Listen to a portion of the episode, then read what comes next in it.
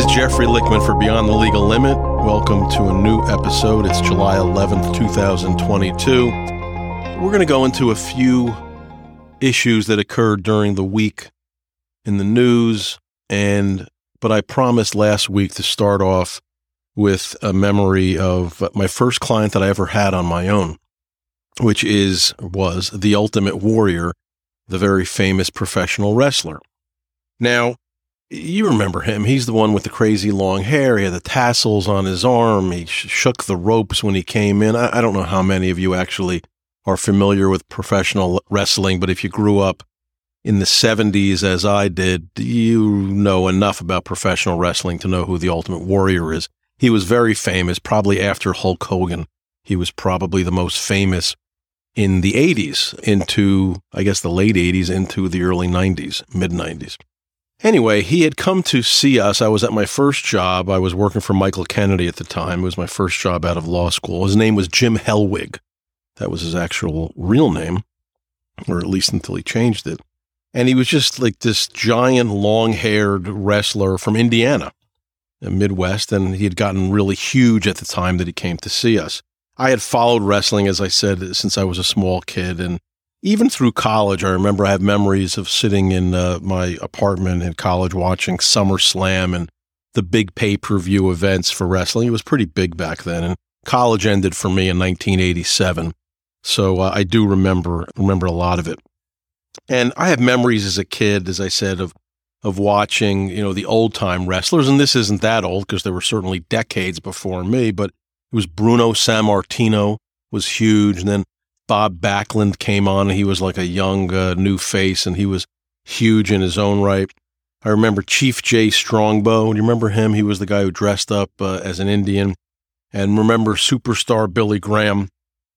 Chief Jay Strongbow was one of my favorites he would go on the warpath in the ring, and it was it was really hilarious uh, as a kid to watch. He'd be getting his ass beat, but then uh, all of a sudden he'd go on the warpath, and when he'd go on the warpath in the ring, uh, his opponent would be basically begging uh, to not uh, get the crap kicked out of him, which was certainly coming next. Chief Jay Strongbow actually though was an Italian guy, last name Scarpa, but back then wrestling was all about the most grotesque racial stereotypes, ethnic stereotypes, but it didn't matter people didn't really get offended back then at all. I mean, I remember thinking back on it, no one got offended. And I, I, really loved the old wrestling back then, you know, the stuff from the 70s, even though it wasn't nearly as big as the wrestling that occurred in the mid to late 80s into the 90s and even today. And there was no prime time uh, television for wrestling back in the early 70s. It was, you'd find it on like channel, you know, like PBS and it was at off hours you could find it, but it wasn't like the WWF, or actually, it was the WWWF that we watched when I was a kid, Worldwide Wrestling Federation. Then they shortened it to the WWF, World Wrestling Federation. And then I think they got sued by the World uh, Wildlife Foundation and they changed their name uh, to the WWE. Naturally, um, back then, I'm talking when I first started as a lawyer, it was clear to my boss at the time that I had a massive amount of popular culture in my head that exists to today. So, of course, he asked me to be in the initial meeting because he figured, hey, maybe Jeff knows something about this. And Jim Hellwig, Jim, uh, the client, had grievances naturally. This was the story of his life with Vince McMahon, who was the head of the WWF, the owner, the Grand Poobah. Jim had been fired from the WWF for insubordination prior to a big pay per view event that occurred during the summer of 1991. We weren't representing him at this point, and he was scheduled to be the headliner with Hulk Hogan. Everybody knows who Hulk Hogan is. Uh, Jim had refused to wrestle, and he like let Vince McMahon know like a couple days before, I think a few days before, that he refused to wrestle. He wanted five hundred thousand dollars, and he really basically held up uh, Vince and Vince had no choice because of the massive uh, amount of people that were going to be watching and paid on pay per view to watch the Ultimate Warrior wrestler wrestle. Excuse me. So Vince paid the money, and as being Vince being Vince, he naturally suspended him like seconds after the match ended. And he had him under contract, but he suspended him for his insubordination. Vince eventually took uh, Jim back about a year later or so, but then let him go because the WWF was catching a lot of heat at the time. This is hard to remember, but this was a big deal. Uh, its wrestlers were all on steroids. They were all these monster huge guys. And Jim was the poster boy for steroids, I suppose, in the WWF. He was just gigantic. And he had tested positive uh, for steroids or human growth hormone, whatever it was. And Vince let him go again. And that's when we had met with him. It was around the fall of 1992 in uh, our offices.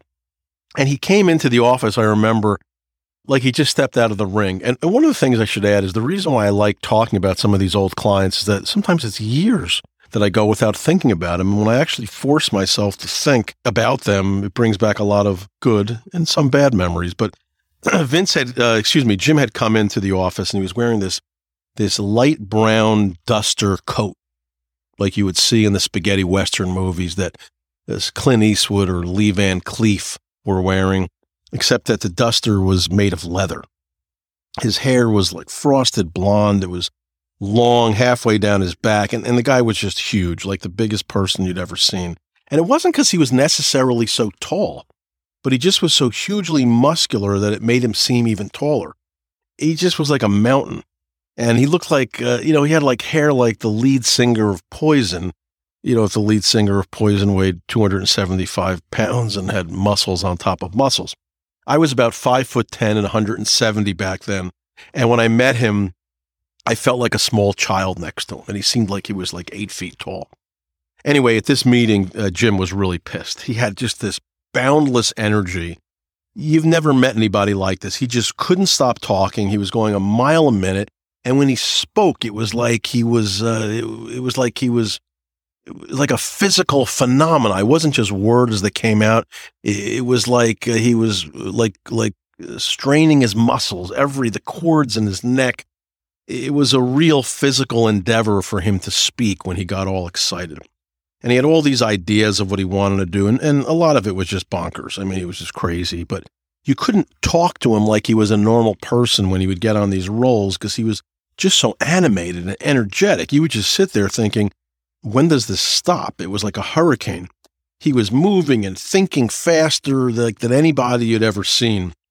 And Vince McMahon had naturally screwed him over. Screwed him over. Jim had claimed, and and, and, and that was certainly largely true in large parts. Uh, a lot, lot of the stuff that Vince did to him was was bad, and vice versa for sure. He felt that Vince had screwed him because he wanted to keep the name, the trademark to the Ultimate Warrior, and Jim felt, "Hey, I am the Ultimate Warrior. How can you keep that name when it's it's me? I created that character, ignoring the fact that uh, there was a contract, at least according to Vince, in place that the name was owned by the WWF. It wasn't the kind of stuff that we were really doing as a law firm. I mean, we were mostly criminal lawyers back then, the firm that I was in. But my boss and I really liked Jim, and we just couldn't resist. And so it goes.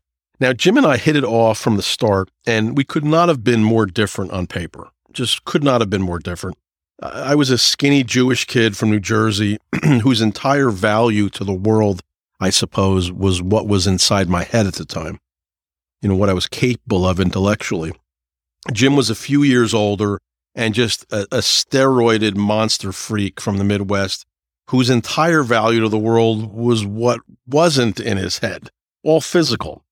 But we bonded bizarrely almost instantly because I think he could quickly see that as crazy as he was, I was just as crazy in terms of my commitment to my job, to my career, to the betterment of myself uh, as a lawyer. I worked all the time back then. I had nothing else that mattered. It was 1992, and all I wanted to do was become a great lawyer. And it wasn't so much that I had a desire to become a great lawyer, I had a terrible fear of not becoming a great lawyer. And I, one thing I just knew is that in order for me to get there, I just knew I had to work hard. It would require massive hard work that perhaps uh, people weren't willing to do. And we had so many talks back then about what it took to become great in our fields, what we had to do to get there. He had already reached the pinnacle. I mean, he was the top, uh, uh you know, at, at that point or just before he got canned, the top of the wrestling world, but he never stopped striving to better himself he was an enormous pain in the ass, an enormous pain in the ass, but he had a, a work ethic like none other. And he had one of the best senses of humor of anybody I ever knew. and legitimately one of the best laughs you've ever heard. Just this comic, evil genius laugh. It was so bad, but so good, and it conveyed uh, so much. So Jim was amused by me, and I, I guess I, I viewed him as an insane older brother. Again, a very, very bright guy, but just bonkers. He had so little patience for lazy people, and that was one of his traits that I loved. I, I just hate lazy people, and he hated them as much. And, you know, we would start talking about it until both of us uh, were red in the face about how much we hated it. And as I had mentioned, uh, he was on the outs with Vince McMahon and the WWF at the time, and after a few months of meeting Jim, I left the law firm that I was in and, and I had to tell him. And I was moving on to what I consider to be a better place with a better lawyer in charge, Jerry Shargel, with better cases and more trials. And we were really plugged in, into New York uh, with Jerry. And I wouldn't dare of, of asking my old boss to tell him that I was going to poach Jim as a client because it just wasn't right. I didn't want to anger him, mainly because after all, he had taken a chance on me. I mean, nobody else had given me a job out of law school, and, and Michael Kennedy had. For better or for worse, he gave me a chance when nobody else would. And I wanted to leave the right way. I didn't want to take a single one of his clients. Nowadays, of course, the world is completely different, and there's almost no loyalty from the people that work for you. It's just different. It's very hard to find people who are willing to uh, be what I was as a young lawyer. Young lawyers today, I find, are mostly clowns. They're mostly lazy. They're looking for ways out to not do the work as opposed to actually doing the work. They're more concerned about clicks and, and interviews and media, even though when they have no discernible skills, uh, this is the way the generation is. They value different things. So I told Jim I was leaving, and he was like, I'm coming with you. And I told him that he couldn't. And he responded, fine, then I'm just going to fire Kennedy, and, you know, and that's going to be that. So you're either going to take me now, or I'm going to fire him and come to you after. And that put me in a tough spot. And I felt, you know, look, the guy feels that strongly, who am I to tell him that he can't have the lawyer of his choice? It wasn't like Michael had done any of the work in the case or done anything. And really, we just started. But it was excruciating telling him that I was taking Jim, telling my boss that I was taking him, but he understood. And as I said, he recognized that I had the relationship, and this wasn't exactly like a big money case. So Michael didn't care to his, to his credit. And when I went to my new law firm uh, to work for Jerry Shargel, naturally Jerry viewed Jim as a celebrity, so he wanted to have him over to his apartment for dinner. And I was too young, I suppose, to tell Jerry, no, no, no, no, no, this is not a good idea. Not a good idea with your family. Not a good idea. But I couldn't. I just started working for him. Jerry lived off of Park Avenue, and he wasn't he wasn't a great poop on Upper East Side type of guy. But compared to Jim and to me, Jerry was like high society. He had a maid like was with in his house in his apartment every day. Like that was something that was incomprehensible to me growing up. Like what the hell? A maid that was in your apartment from like nine in the morning until the entire day, and mainly to watch their dog, Rudy, which of course I found to be hilarious until I got my dog Calvin, and then we had a maid uh, in the apartment for hours a day just to watch dog, but that's another story. So Jerry lived in a fancy doorman building, and I, I told Jim he had to come, and he complained. And the one thing about Jim is that when he complained, man, nobody could complain like him. And I consider myself to be a world class complainer, world class. But nobody could complain like Jim. The, the, the noises that would come out of him oh, come on. What? You know, just hilarious. I think back on it. This was decades ago and it still makes me laugh. So I twisted him to come and, and it was just so comically uncomfortable for me and for Jim. He, he was beyond out of place. He was dressed like a professional wrestler, which is what he was. And Jerry was just this refined dude who got his his beard trimmed all the time around the corner. And Jim is just like the Tasmanian devil you know, if you combed his hair. That's what it was like in his Upper East Side uh, off Park Avenue apartment. And Jerry had no idea what to make of him. And it's not like Jerry couldn't talk to anybody. I mean, this is a guy that, you know, had all sorts of clients. But a professional wrestler is different than anything you've ever encountered in your life. I don't care how many mafia guys you represented, serial killers, fraudsters, a professional wrestler. It's hard to explain. but just a completely wild personality, untamable personality. And they all aren't like that, let me tell you, because I've known plenty of them. But Jim was just, you know, off the reservation. And I was really just praying at that dinner that Jim wouldn't say anything inappropriate.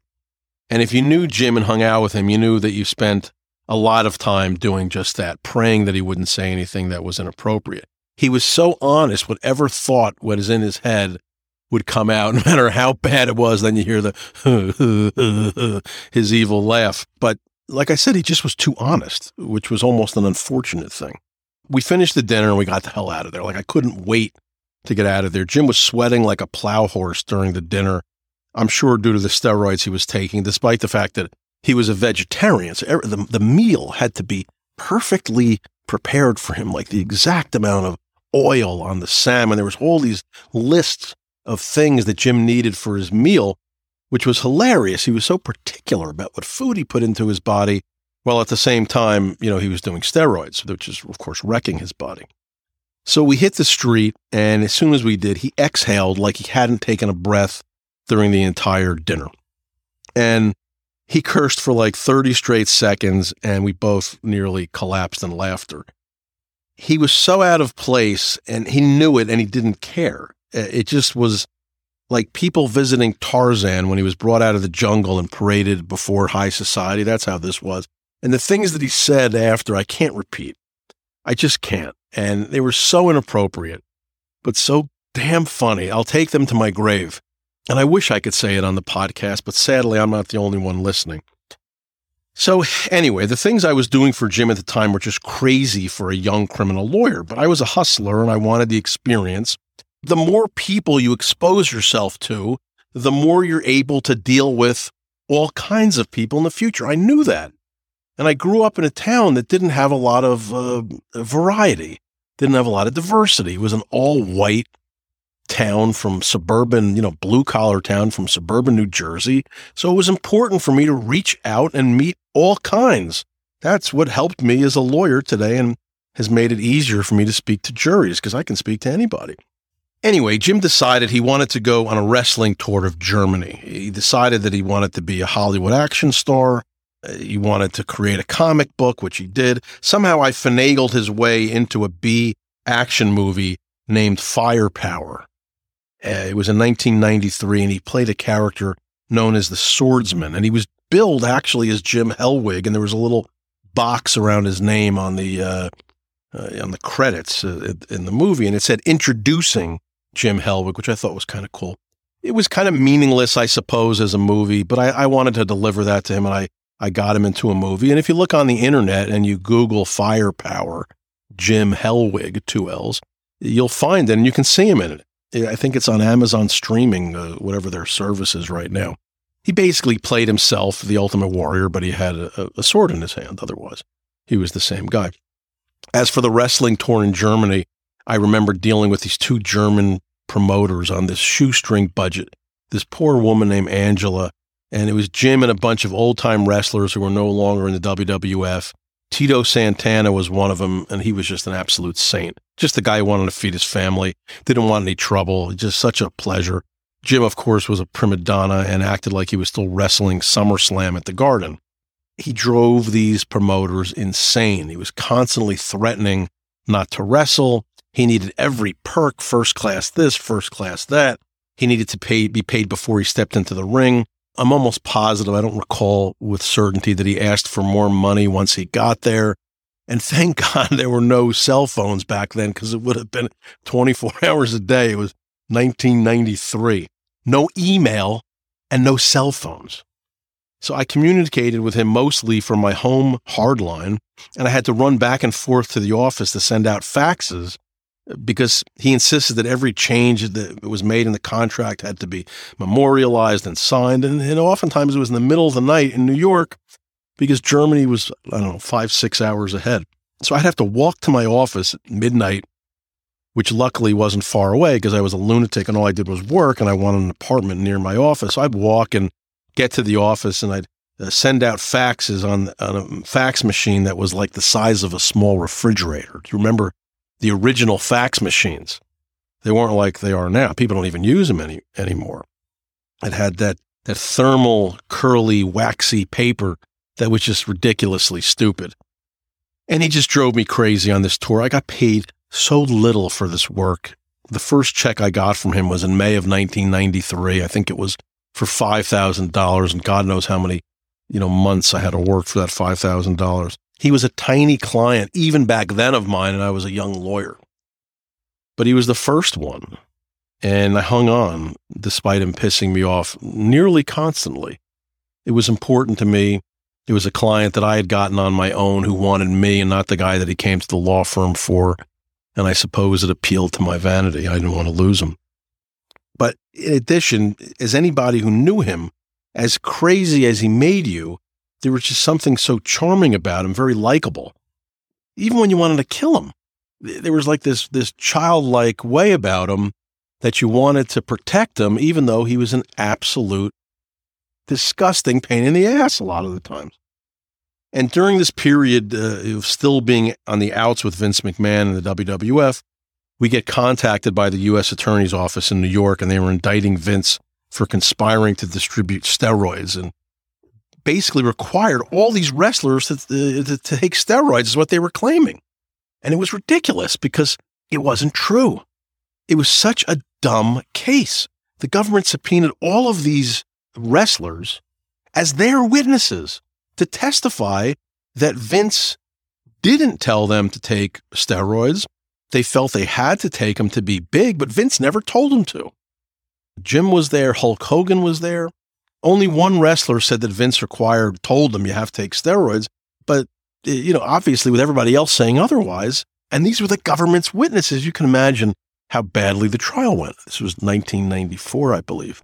And Jim really hated Vince back then, just hated him. But in a weird kind of way, and this is no secret, he really respected him and loved him.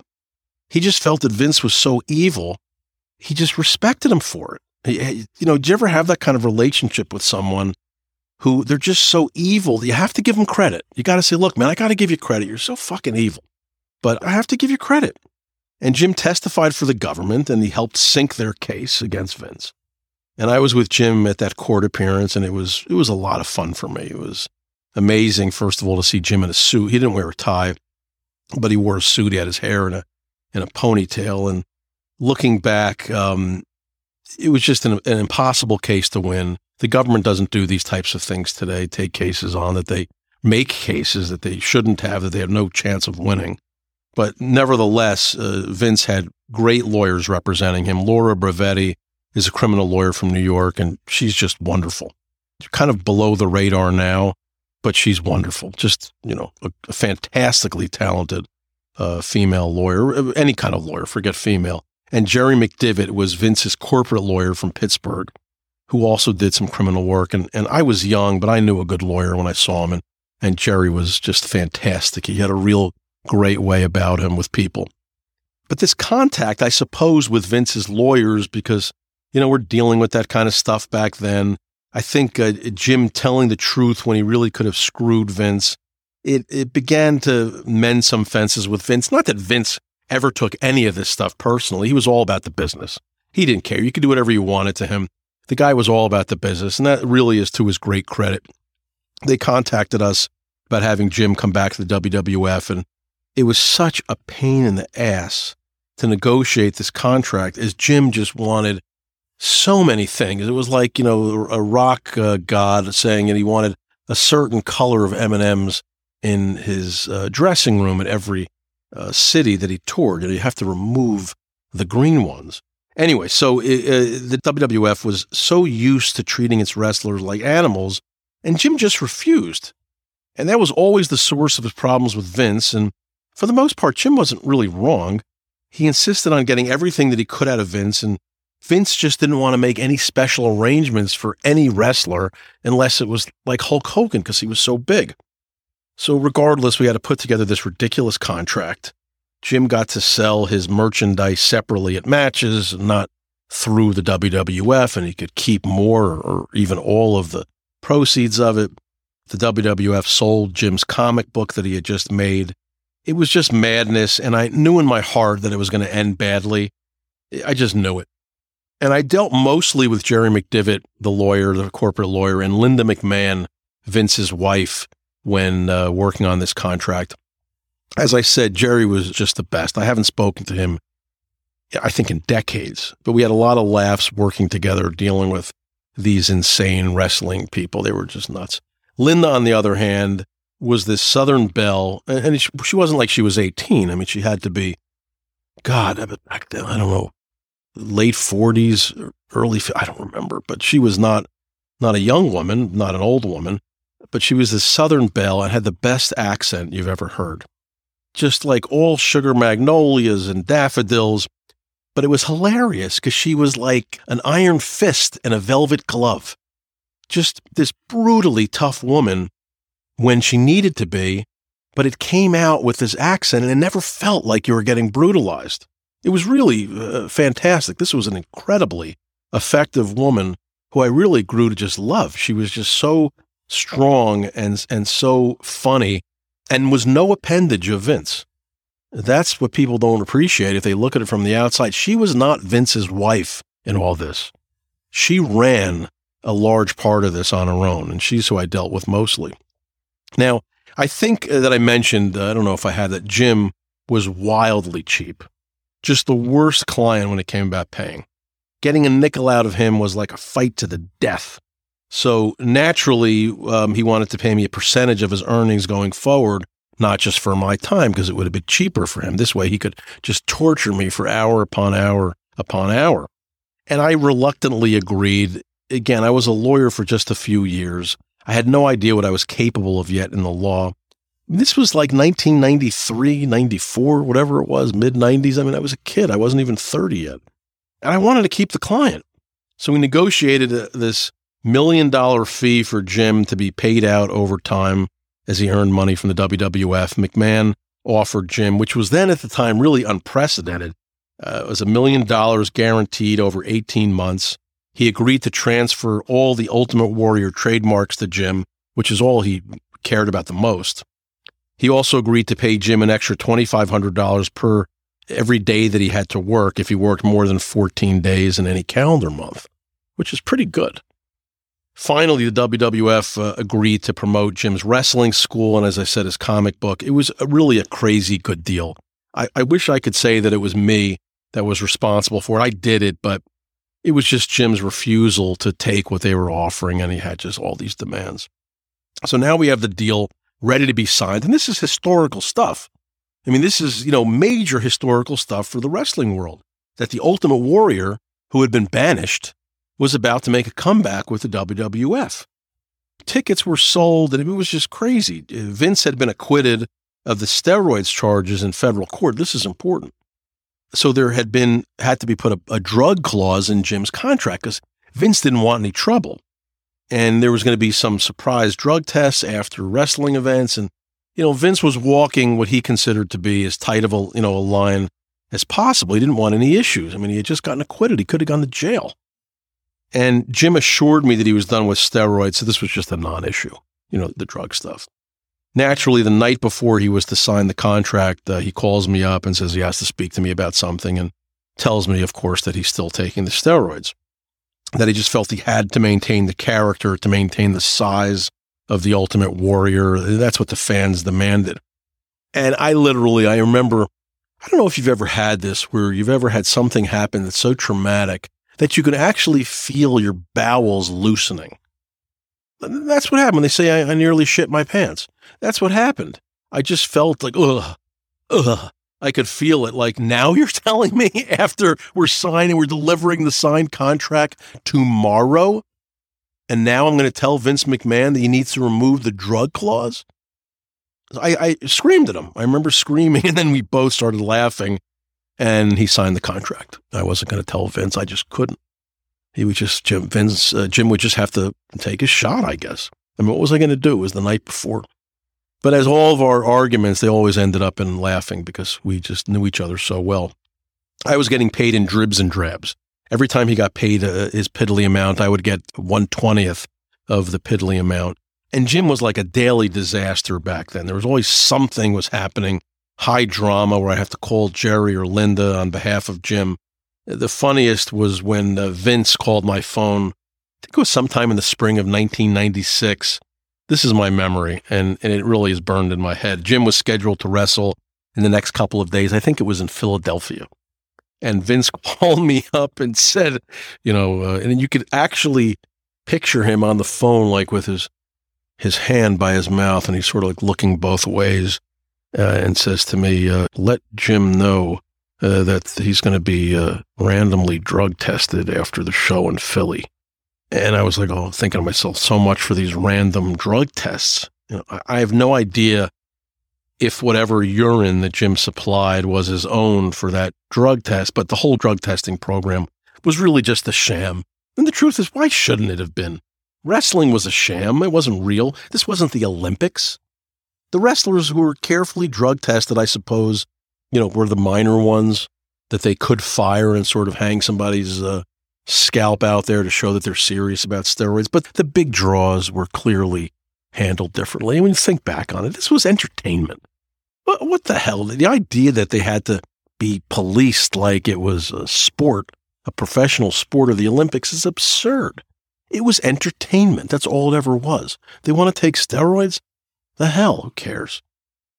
But now at this point, he's coming back. Jim's making his big comeback. And I notice that he's starting to, now that he has to actually pay me, uh, because I did all that work for free until the money started coming, all the, those negotiations, months of it. And he started growing distant. And th- this was how he was. He was weird. And he ended up firing me. And naturally, he didn't do it but he had some decrepit old lawyer in New York there was some old guy who I suspect is probably dead now. It was bizarre. It just so it was so lame, not even a phone call. It was so cowardly, but it really wasn't surprising to me because that was Jim. He hated confrontation and he was really cheap. So those two things together, bing bang boom. And I was pissed. I was pissed. And, and now I didn't have to tolerate him anymore to keep the client. So I just was like, you know what? Now I'm going to teach you what I've learned as a lawyer. I was a young kid still, but I knew a lot and I learned a lot and I was going to use it on him. So I drew up a federal civil complaint and I subpoenaed all of his financial records. And after all, I knew where all of them were. And we, uh, I filed the federal lawsuit and the judge that I got, uh, there's a wheel that's spun and that's how you get your, your cases. You put your, no, I don't do it, but the clerk does it, puts their hand inside and pulls out a name of a judge. And that's how you determine who your judge is for the case. Who was the judge? Now Supreme Court Justice Sonia Sotomayor. She was back then a Southern District federal judge. I paid a process server to find Jim, and eventually they did. He did all he could to avoid being served, and he was literally hiding in his office. I was told underneath his desk at this gym he had opened. I think it was in New Mexico at the time, I believe, or Arizona. I think New Mexico. And I had, as I said, I had all of his financial records that were being delivered from every bank, from everything. And I had them delivered to my local counsel in Arizona, who I had hired and paid. And then, of course, once I served them and Jim realized that he was going to have to pay more, he called me. Now, I have no doubt that the reason he, he called me was solely because of the money, not because he felt bad about what he did. He didn't want me having his money. He didn't want me having his financial records, period. And I ended up letting him off the hook.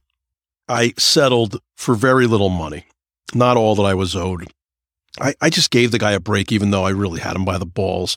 It wasn't worth it to me, the money. It was minor dollars, even though I was poor at the time. It was never about money when it came uh, to me and him. I just wanted to show him that I wasn't taking his shit and that he'd show me the respect that I had, in my mind, more than earned. I was young as a lawyer, but I knew that I needed to show him I can put my hands on you whenever I want if you're going to wrong me. And he understood that. And I'm not, the, I wasn't the lawyer then that I am now. I would never have taken a case like that now. Never would have gotten run around like a, like an idiot for no money. But again, I was like 29, 30 years old. So we ended up losing touch for a while after that. Uh, he ended up suing Vince and nothing really was going well for him. Uh, this was after he had got terminated again from the WWF. He just couldn't get out of his own way, and it drove everyone around him just crazy. He would call me on occasion and complain about his lawyers, about the old guy. And, you know, now I was older, but I had no interest in getting involved in, in like these stupid litigations for no money. he would always be asking me questions about things like I had all this knowledge in criminal law. I had done the Gotti trial in 2005, and I suppose I had become uh, well known because of it. And Jim popped up more frequently after that. And at that point, he then apologized to me for real, as much as Jim was capable of apologizing, which is like 20% of a normal person. His legal name was Warrior at the time, but everybody was calling him Warrior before it just was his legal name, I suppose, in an effort to have a better grounds to get the Ultimate Warrior trademarks. But I just never could call him Warrior. That's how he referred to himself, and that's what his friends and family and his children were even named. Their last name was Warrior and still is today. But I just couldn't call him Warrior. To me, he was always Jim. It just seemed silly. But as I said, he would always ask me these questions about areas of law that I had no knowledge of. I mean, I'm a criminal lawyer, man. You know, it's like asking a dentist to do brain surgery. You know, it's like asking a brain surgeon to work on your bunions. It's like you're, you know, you're all doctors, I suppose, but I didn't know anything about any of this stuff. And it was always just crazy, these serpentine, Byzantine fact patterns of things, all about Vince, all the things that Vince had done and other people that had screwed him. Probably he screwed them, but he was again aggrieved. But he saw me differently after the Gotti trial. Whereas before he had been at the height of his profession and I was a young lawyer, now I was at the height of my profession and he wasn't at the height of his. So it was a different dynamic. And I had no interest, as I said, in a professional relationship. And he certainly asked me many times. I just didn't want to sue the WWF. And he was frankly too nutty to have as a client now that I had a real career. And he wasn't like the worst guy to have as a client. It just was you could never make enough money to justify the time you're spending. And when you've got a lot of other work, a lot of other cases, what, what choice do you have? You know, you got to work on the cases that are paying, on the cases where people could die in jail if you lose. I, I, I couldn't be distracted by this craziness. But nevertheless, we became closer, I suppose. He really respected me and talked to me differently. Not that he was ever disrespectful to me other than not paying me. He wasn't that kind of guy. I mean, he was he was always respectful but he really like hung on my word, any kind of advice that I gave him. We would talk about every kind of personal thing that there was. Again, when, when we would speak together, the two of us, he would go 100 miles an hour and we'd end up laughing so hard. And anybody who's listening to this who knew Jim just knows that about him. He was that funny. He was so inappropriate, so hilarious. The things that would come, you just couldn't help but laugh. He was that funny. He was so politically incorrect. And he had now two daughters at the time, and he was so devoted to them. He had become more conservative politically. Eh, and it wasn't like we ever talked about politics earlier in the early times. Just the world had changed where it seemed like you almost had to take a position as to what you believed in. It wasn't like a party. He never talked about a party, the Republicans or the Democrats. He just had conservative values and this is, I don't consider this to be a conservative value, but he had no use for gays at all. He didn't dislike them, never said like that he hated gays. He just would say, you know, they can't reproduce. So what was their use for society? They can't reproduce. So if the entire world was gay, we would all just disappear. We would expire. We would go like the dinosaurs. We'd become extinct. And I understood where he was coming with from that. It, it kind of makes sense in theory because you can't read, well, whatever. You can't, but you can't say things like that. You just can't. And I was like, dude. And naturally, my response was that I had to get him on the radio to do some interviews. I was doing talk radio after the Gotti trial with Curtis Sliwa at WABC, and I did a lot of my own shows as well. I was on all the time. And WABC only was the most talked, excuse me, the only the most listened to talk radio station in America. Think about it. It was the number one station in New York City. New York City had the most listeners, ergo, WABC was the most listened to talk radio station in the nation. And it was like white knuckle time, but this is sort of my personality. I knew that this was crazy to do it. I knew that this was probably going to end badly, but I figured, you know what? This is going to be fun. So I warned the producer, uh, it was Frank Morano at the time, uh, who's got his own radio show on WABC in the middle of the night now. And he was, you know, we were all terrified. And Uh, Jim went right up to the line. I mean, he went right up to the line and he might have crossed it. He was dancing on it.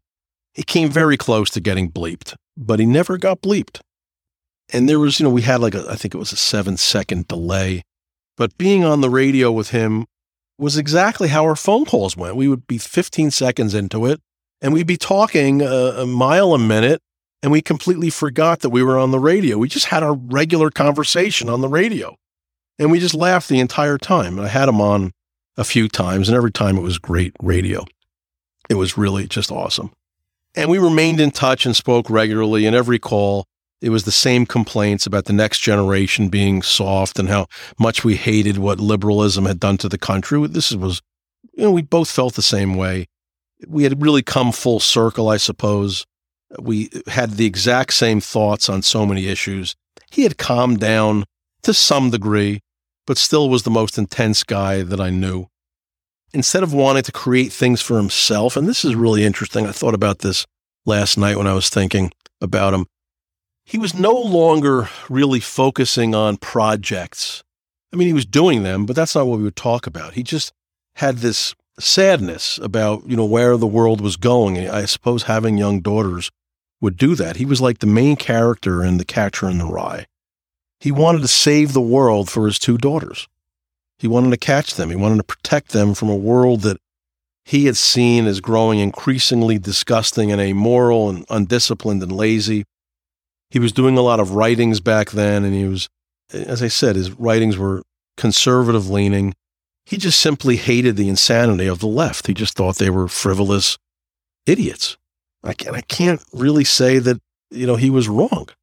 He was never more coherent, intelligent, or curious as he was at the end of his life. He was well read, shockingly so.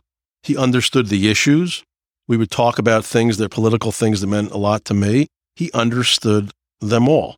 He was really a pleasure to talk to, and then you got to hear his laugh. When I learned that he had suffered a massive heart attack and died in 2014, I honestly I couldn't believe it. I don't know if you've ever had anybody close to you die that you're just shocked. You just can't believe that it could be. And I've had close people to me die before, but this was different. He just was too strong to die. It never really it never really crossed my mind that he was capable of dying. It just never entered my thinking. He was only 54. I'm 57 now. I just couldn't believe it. I just, I actually couldn't believe it. I, I Googled it. I saw it. I, would seen it come up on the news. I just had to look at it three or four times before I could believe how could he, he's just sick. So I sent him a text and I told him that I loved him. I told him that he was my brother. And then I wrote to his wife in the next text and I said, I'm so sorry. And I, I looked at it because I still have the text. I'm so sorry for you and the girls. He talked about all of you all the time. I love the guy like a brother and that's what I wrote to uh, to Dana, his widow. In the end, he was known as a legendary wrestler, but that was the least of what he was when he died. He just was so much more, and for that, I would say it was a life well lived. The Ultimate Warrior, and if he was listening to all this right now, he'd be laughing and screaming at me for not telling all the really bad stories. Jeffrey Lichtman for Beyond the Legal Limit. I'll be back in a second to talk about a few things in the news.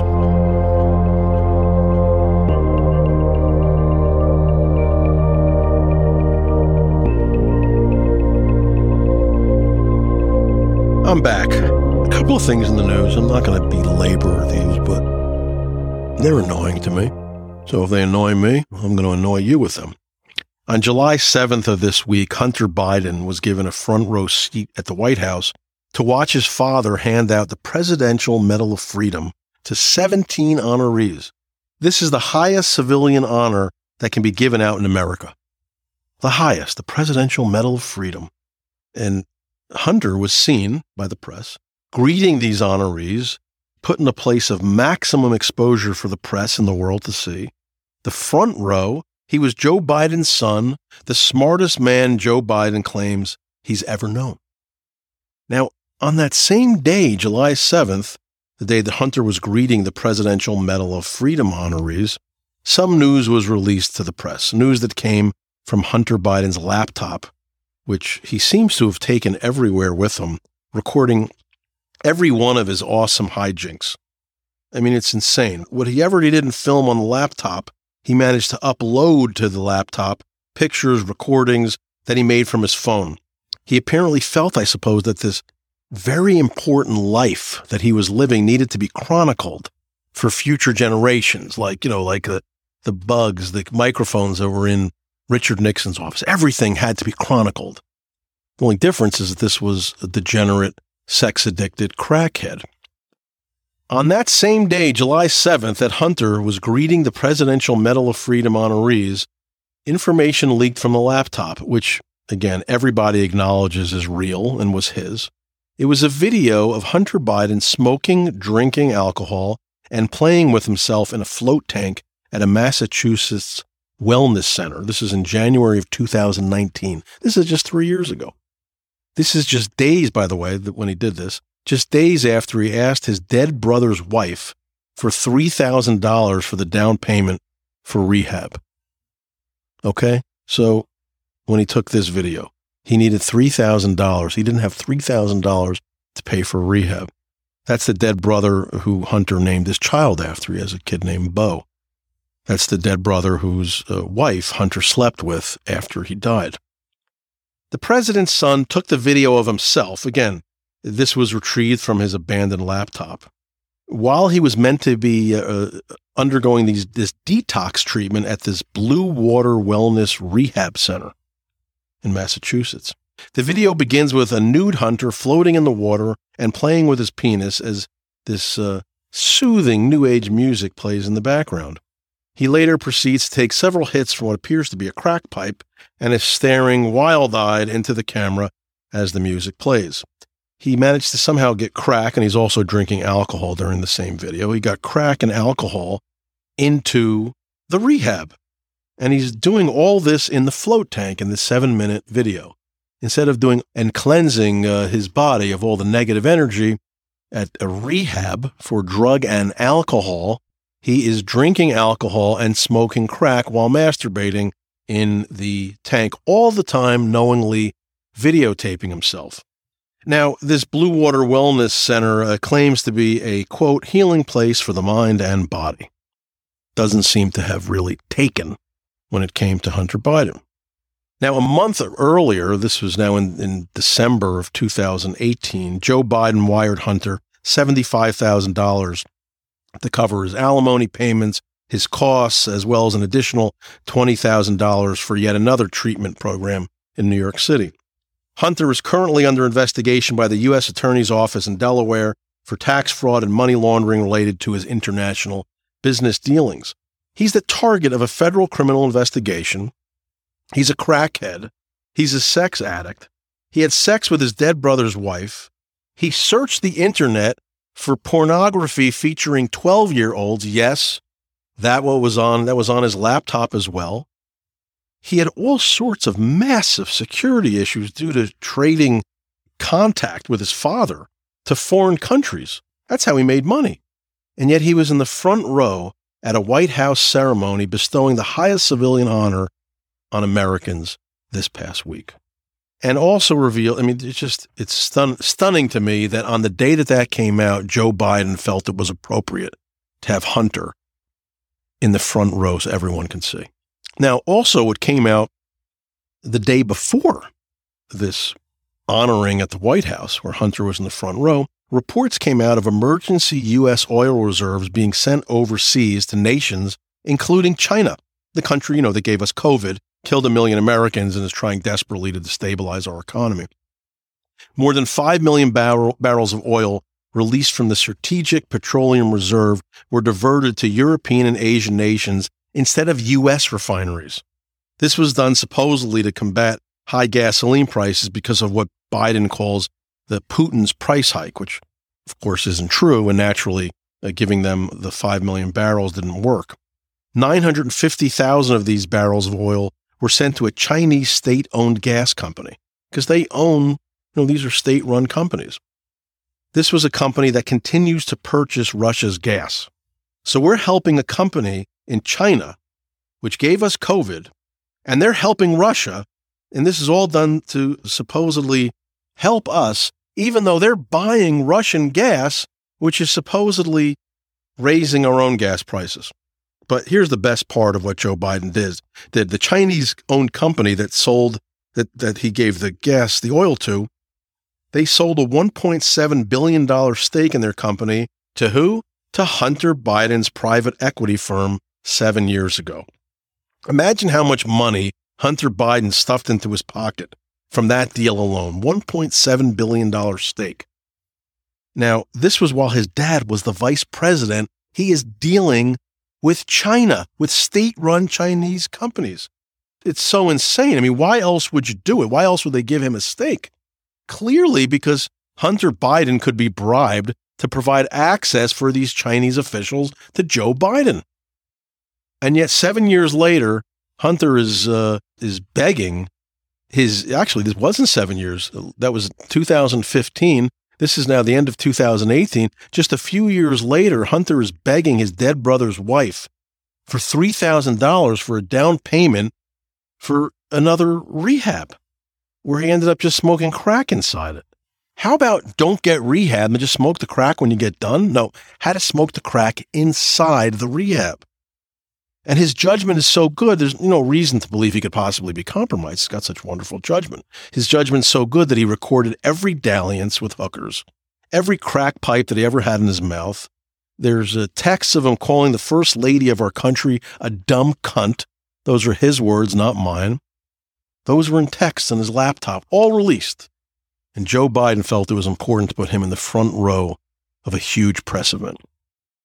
Now, I do uh, radio interviews every Monday morning on WOR Radio in New York City at 7.05 a.m.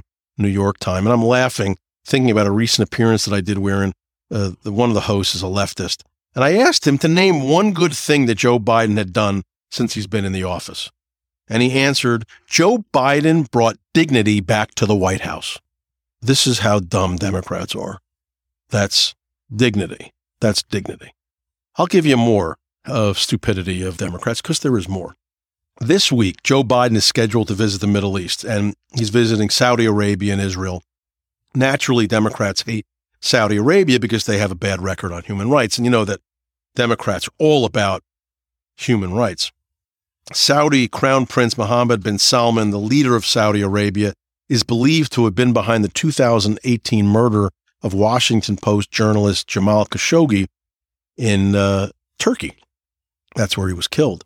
Khashoggi first came to prominence for a series of interviews he did with Osama bin Laden. Khashoggi was not an American citizen. His murder did not occur in America. Instead, he was a vicious Jew hater and a hater of America. He opposed the intrusion of Western influence in the Middle East. In the 1970s, he joined the radical terror group, the Muslim Brotherhood, which created Hamas.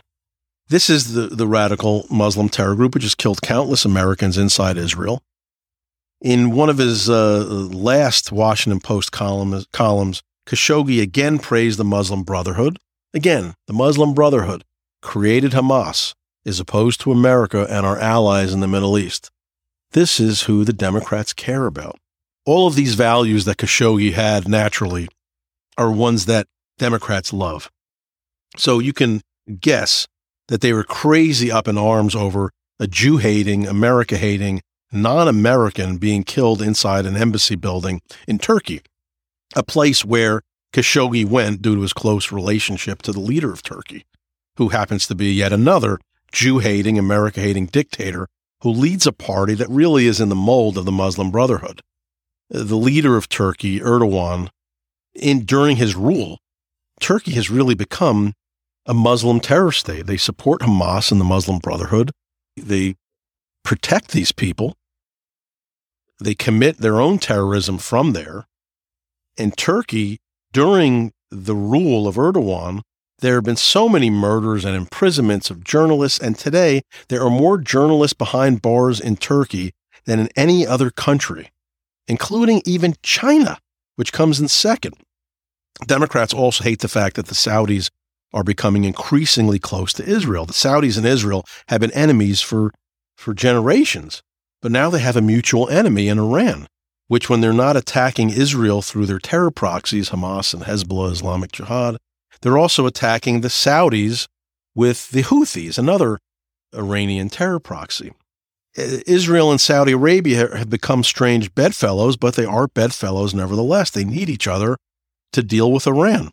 So the Democrats really hate Saudi Arabia. They they can't stand the fact that the Saudis are uh, getting close to Israel. Biden, when he when he goes to Israel, is going to show a symbol of this new closeness by flying directly from Israel to Saudi Arabia. This is a flight that to this day is not allowed by the Saudis. They don't let Israeli planes uh, fly over their country. Now, Biden needs to visit Saudi Arabia because we really need uh, more oil to be produced to ease the massive price increases of gasoline in America. Biden knows that we have elections in November and Democrats are poised to get absolutely destroyed. And high gas prices will certainly piss people off to no end. So, without control of the Congress and the Senate, if he loses both, none of his far left agenda, can get passed. So he needs the Saudis, despite months ago vowing to turn them into a pariah of the world. That's what he called them. Suddenly now he wants some reproachment. Furthermore, Biden actually explained in his own words, or somebody's words that wrote for him, why he needs to visit the Saudis. Quote, As president, it is my job to keep our country strong and secure.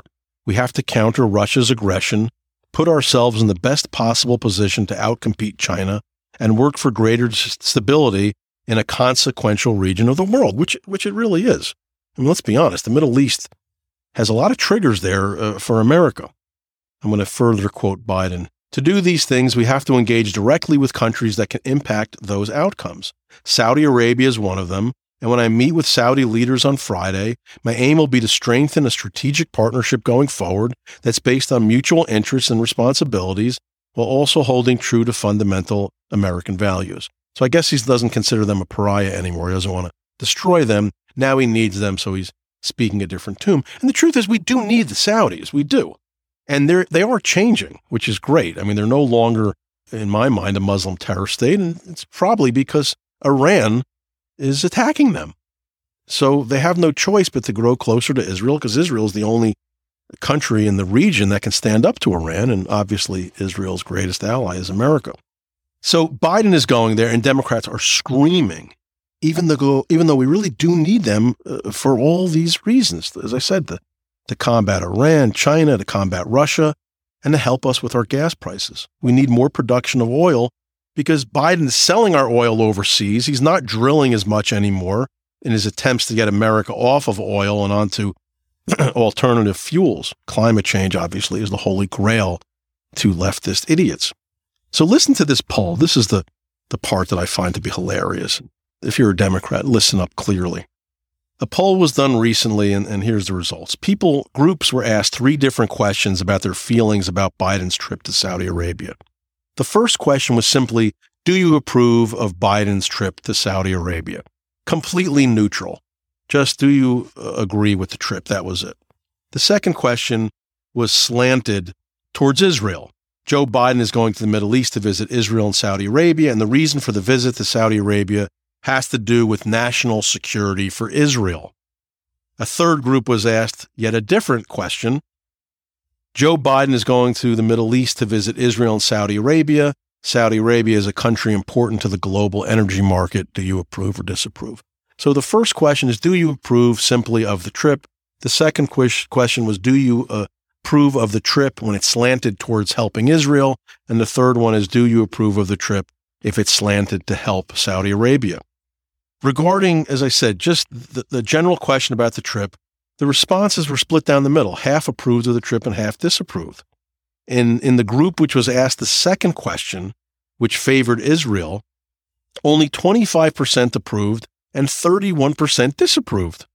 As for the third question, which favored Saudi Arabia, only 23% approved and 33% disapproved. But when you broke the numbers down by party, Republicans disapproved of the trip only, I mean, other than the, the, the general neutral one, only when the Saudis were favored in the question.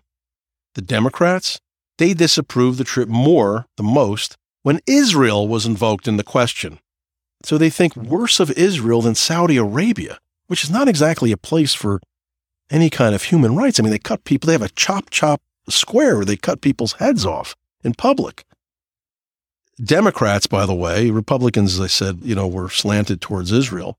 But Democrats under the age of 35 went from disproving this, uh, disproving this trip, disapproving of this trip, from 8% in the neutral question to 30% when Israel was invoked. They didn't have a problem with the trip. Only 8% were against it when they were just asked about the trip. When they were told that the trip was going to help Israel, suddenly 30% disapproved of the trip. Young Democrats hate Israel. That's crazy, right? And there's more. In a late June poll, most Republicans, 59%, want the United States to lean towards Israel in its dispute with the Iranian backed Palestinians who have killed Americans. They celebrated on 9 11, and they're run by genocidal Muslim terror groups. 59%, and I'm not going to give you the numbers that were unsure, but 59% want the United States to lean towards Israel. These are Republicans. Just 2% of Republicans want America to lean towards the Palestinians. So Republicans favor Israel 59% to. Democrats, 19% lean towards the Palestinians and just 13% towards Israel. As for young Democrats under the age of 35, 27% want the United States to lean towards the Muslim terror enclave of Palestine, because that's what it is. They execute gays, they have no elections, they openly call for the genocide of Jews.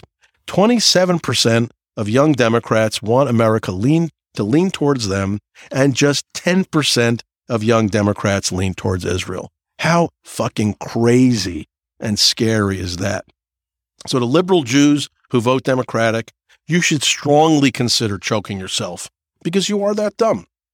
Now, not only are Democrats insane to support an Iranian backed Muslim terror entity over Israel, which happens to be America's greatest ally in the Middle East by a mile, and this is a hugely important area to America, they were asked in the same poll to list America's closest allies. Listen to this Republicans named England first and Israel second. I mean, you look, who's our most important allies in the world? England, and Israel. That's commonsensical. Democrats, they also said England first, but they put Israel ninth, behind China. Again, let me say this slowly for the liberals that are dumb enough to continue to listen to this podcast. Democrats believe China is a greater ally to America than Israel. China killed a million Americans with COVID. They have spies all over our country. They're seeking to destabilize our country. They're not our ally, they're our enemy. But Democrats hate Israel, meaning Jews. Democrats hate Jews so much they believe Israel is a lesser of an ally than China. China aligns with Russia in their slaughter of Ukrainians. China has 2 million Muslims locked away in concentration camps. They have population control. Yet somehow Democrats believe they are a greater ally to America than Israel is which would be funny if it wasn't so sad. Again, you need to understand this. China is our enemy, not even close to being our ally. But that's today's Democratic Party. To my young uh, listeners in Texas, Chloe, Justin, Ashley, Haley, Bailey, Brandon, and all my other listeners, ask any liberal idiot you run across if they can explain to you why China is a closer ally to America than Israel is. Israel, which provides intelligence to America that has prevented countless hundreds, if not thousands, of lost American lives due to terror attacks. Ask those liberals that you're close to, ask them, why is China? I just want one answer, just one. Why is China a closer ally to America than Israel is? Jeffrey Lichtman, Beyond the Legal Limit. You can hear me on Apple Podcasts. You can hear me on Spotify, iHeartRadio. You can go to beyondthelegallimit.com. You can email me with any thoughts, comments, hate, threats. I'm used to it all.